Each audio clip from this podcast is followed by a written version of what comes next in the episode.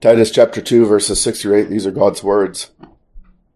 Likewise exhort the young men to be sober minded, in all things showing yourself to be a pattern of good works, in doctrine showing integrity, reverence, incorruptibility, sound speech that cannot be condemned, that one who is an opponent may be ashamed, having nothing evil to say of us. So far, the reading of God's inspired and inerrant word. So he saves the young men for, well, for almost last. He's going to address uh, those who are in, in particularly the place uh, of bondservants uh, in verse 9 and 10, uh, a place that we'll hear by God's help, uh, Lord willing, next week. Um, when you are in a place of low position, when you are in a place that is uh, ordinarily one of suffering, you have a unique uh, opportunity to show the difference that grace makes in your life. But uh, for now, in verses 6 through 8, dealing in these uh, age group categories, as he has been uh, since verse 2, he deals with the young men last, and he gives them just one thing uh, to pursue. he gives Titus just one thing to exhort the young men unto and that is sober mindedness. Uh, that they be uh, sensible, that they be reasonable, that uh, that they live with a sound mind, uh, that they be serious, that they be noble.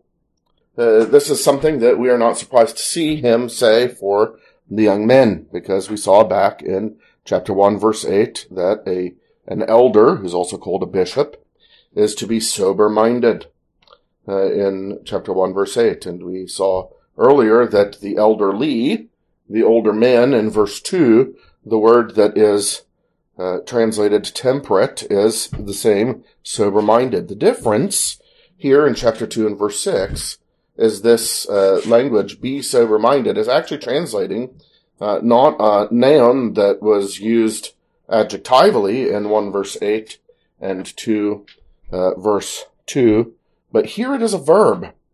Uh, and that's because we don't just, uh, being sober minded of character, being sober minded of nature, uh, is not something that automatically happens in someone.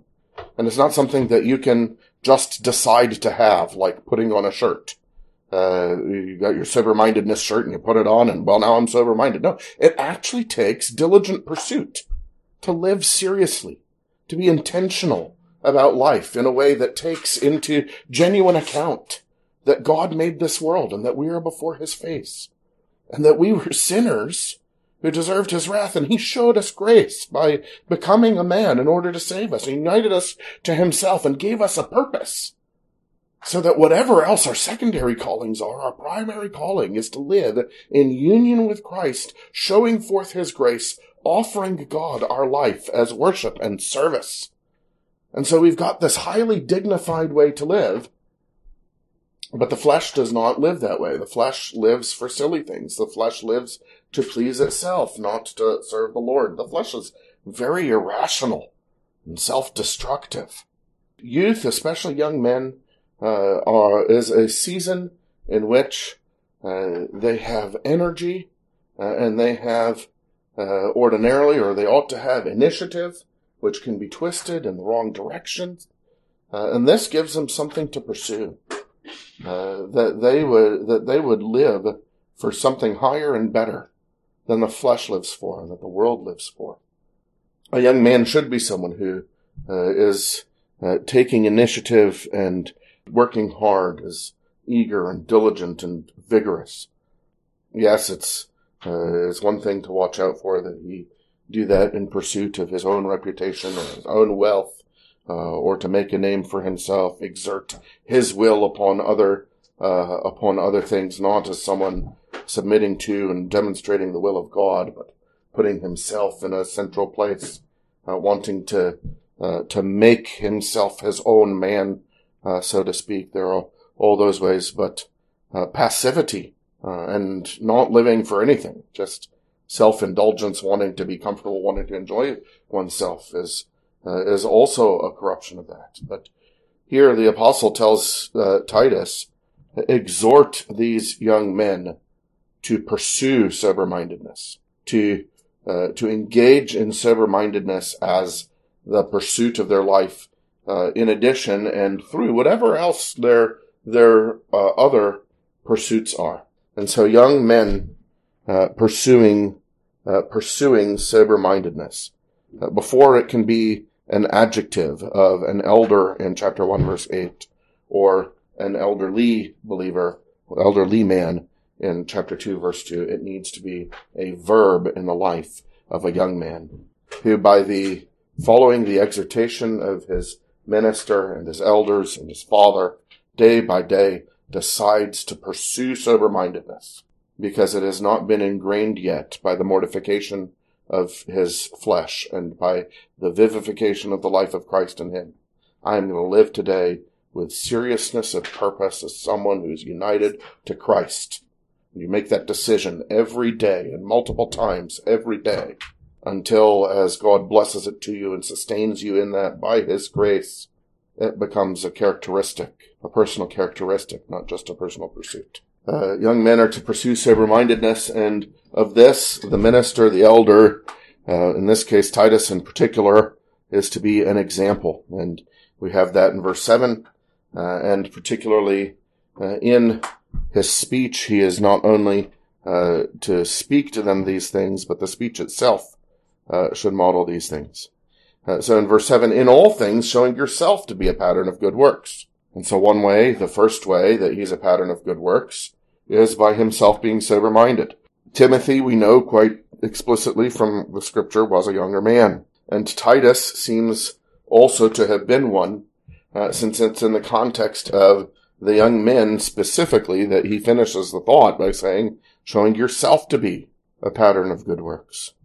We can conclude that God does uh, call men in the season of youth, in the season of energy and activity and strength, passion, to the uh, to the calling of being a minister of the word, to the calling of being uh, a preacher of the gospel, a shepherd teacher. Uh, and yet, uh, precisely because he often calls them, it is all the more incumbent upon those young men whom he calls to be preachers that they be an example of this good work, sober mindedness, uh, which we will see in uh, the rest of verse 7. Uh, but not just of this good work, of all good works, in all things, showing yourself to be a pattern of good works. Uh, a man who is called to this ministry and does not preach and does not model uh, the godliness uh, that the scripture commands, he is a shame to himself, but not just a shame to himself, as we'll see in verse 8, a shame to the ministry in general and other faithful ministers, even though they themselves were faithful. But here in verse 7, the elder's example, in all things showing yourself to be a pattern of good works. In doctrine showing integrity, uh, or perhaps uh, more literally translated, soundness. There's something about a young man who wants to make his own way, establish himself, come into his own, uh, as we say. Uh, but this is not something that should be done with doctrine. Uh, remember back in chapter 1 and verse 9 where he said, holding fast the faithful word as he has been taught, that he may be able by sound doctrine. Uh, now that phrase sound doctrine uh, is the positive uh, corollary, positive partner of this word integrity, which actually means not unsound or not corrupted or not changed or not altered. The warning is important for young ministers that they not try to be innovative or creative or find a new way to say this thing that no one has ever said it. Uh, that is the road, of course, to doctrinal error, to unsoundness. They are, uh, as it were, giving their theology mutations. Uh, you don't want theology with mutations. You want to hold fast to the faithful word as you have been taught, so that your teaching others may be sound, or as it is uncorrupted, or to use the, the word that we have in our English version here, in doctrine, integrity. Uh, and so we should teach people uh, as it were, to be confessional, uh, by which we mean biblical in the same way that the faithful that have gone before them were also biblical in their theology. You remember when he was talking to or writing to Timothy, Paul reminded Timothy that Timothy had received a pattern of sound words. It's the same idea here. Young men uh, often, and some of you have experienced this, sitting at a table with younger men, theologizing. Uh, young men often are trying to make their own way. The minister, the preacher, especially when he uh, is fairly young himself, uh, ought to be an example to them of sticking to the old paths, sticking to the faithful word as he has been taught. So doctrinal integrity. Uh, that's really the first way to serious living. if your doctrine itself isn't stable, uh, how are you going to live steadily and purposefully in light of your doctrine? Every time your doctrine changes, the way you live is going to change. Uh, but if you have a solid foundation and a solid guide theologically that is shaping how you live, then you are able on that foundation to mature steadily and you're not shaken and tossed uh, to and fro.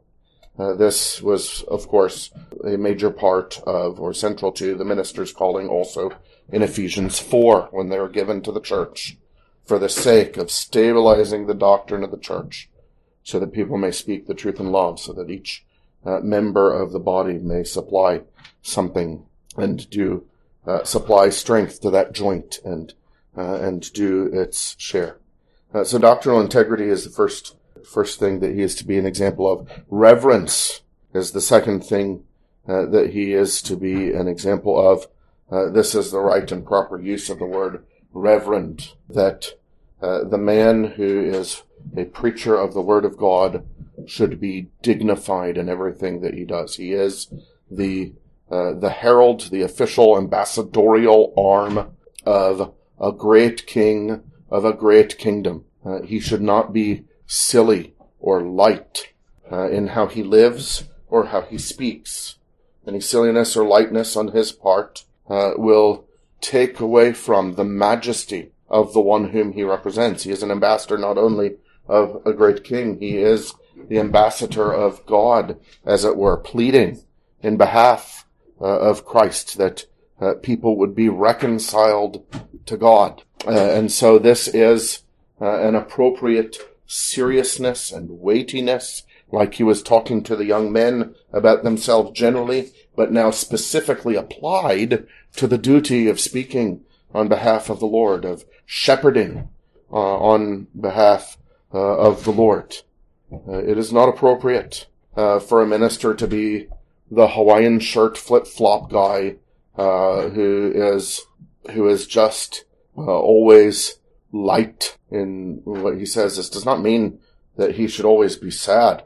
on the contrary, uh, he has great news and he should be a man of joy. But it should be a joy that has weight. It should be a joy that has substance. It should be calling, uh, uh, it should uh, contribute to and be appropriate to his calling people away from their creation pleasures like we saw in the world city in Isaiah 24 and in Tyre in Isaiah 23 and calling them to creator pleasures so that as they enjoy the creation, it is the creator himself that they are enjoying and there is a depth of delight uh, even in their enjoyments uh, that is not available to the unbeliever. And so reverent, noble, dignified.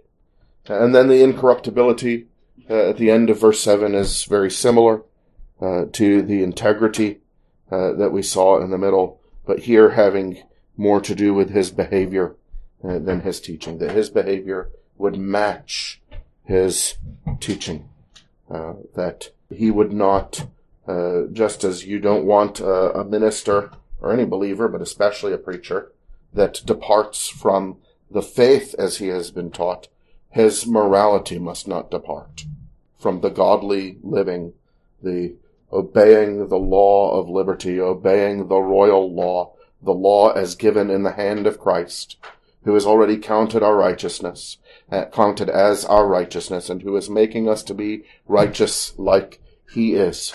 Uh, how can we preach that that's what Jesus is for us and that that's what Jesus is doing to us if we're always making these moral departures of our own?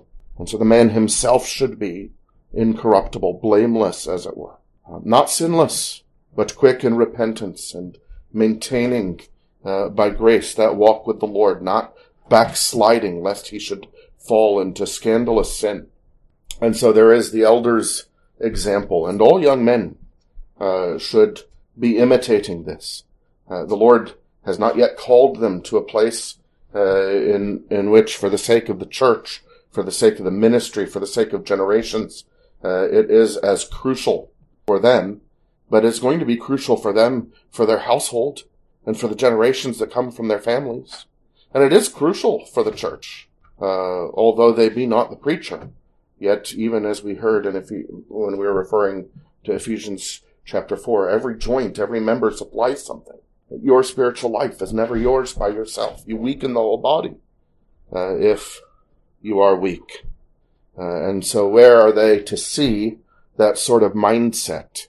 They are to see it in their elders. They are to see it. Children should see it in their father, but the whole congregation should especially see it in the one who is preaching to them the word that is in his mouth publicly over and over again before uh, before men, before God in the public worship must be respected by the way that uh, the way that he lives. Uh, so not just the elder's example then, but the elder's speech, sound speech that cannot be condemned. He's implying here something that is a reality in the life of a faithful preacher. There will be accusations and there will be opponents. And so he should speak in a way that when the accusation comes, upon consideration, the accusation falls to the ground and his speech is vindicated. It cannot be condemned. And he should live and speak in such a way that when someone tries to uh, oppose him, the opponents, that one who is an opponent may be ashamed, so the opponent does not have opportunity. You, you make it, you speak in such a way and you live in such a way by God's grace sustaining, sustaining you that when someone opposes you, it ends up being to their shame, not yours. Uh, and this not only uh, for the sake of the word on your mouth uh, and for the sake of the ministry that you conduct, but because there are other people, if you are uh, if you are holding to doctrinal soundness and you are saying the same things as other men, there are going to be other men who are preaching the same doctrine. And if one minister who preaches that doctrine falls, it scandalizes the rest of them. Uh, there's a textual discrepancy here. This is one of those places where uh, Erasmus's Greek Testament agrees with the Western text rather than uh, the text preserved, uh, pure and entire, uh, like we confess in Westminster chapter one. And it actually says at the end, not having um, nothing evil to say of you, but rather having nothing evil to say of us. Uh, he is reminding Titus that he himself, the apostle Paul and others who preach the same doctrine, that if Titus uh, has a theological lapse, or especially if Titus has a moral lapse, uh, if he speaks in a wrong way and live or lives in a way that is inconsistent with his speech, uh, then that will bring uh, shame. That will give opportunity for the opponents to speak evilly of all faithful ministers and of the gospel itself and of the Bible uh, itself. And so there is much, uh, there is much at stake. Um, and not just for ministers. Every one of us, even who have been baptized, even if you have not been converted, and you have the name Father, Son, and Holy Spirit put upon you, and you have church membership identified with you so that Christ and His gospel are associated with you. There is the need for you to be converted because now the honor of the, of God, the, the, the honor of the gospel, the honor of the church and Christ in the church is invested in part in you. And so let us seek from God grace, grace to believe rightly, grace to live rightly, uh, and to see how much is invested in my life that I not feel like I can do whatever I want with myself, or that what I do is not important, but that I would live with seriousness and dignity and purpose unto God. That we should all be sober minded. Then let's pray. Our gracious God and our Heavenly Father, we thank you that these are the things that you produce by your Spirit, that you have appointed the ministry of your word to, to bear in our lives through Christ, through union with Him through faith, and being conformed more and more to His image. And we pray that your Spirit would continue doing that word, that work. O Lord, give us, uh, we pray, to be serious and sober minded and dignified uh, as we live a life of purpose and joy and service unto you in all of the things that you give us to do day by day. Please help us, Lord. You know how easily we slouch uh, to the flesh. Uh, grant, O God, that by your Spirit we would put to death the deeds of the body and live. We ask in Jesus' name. Amen.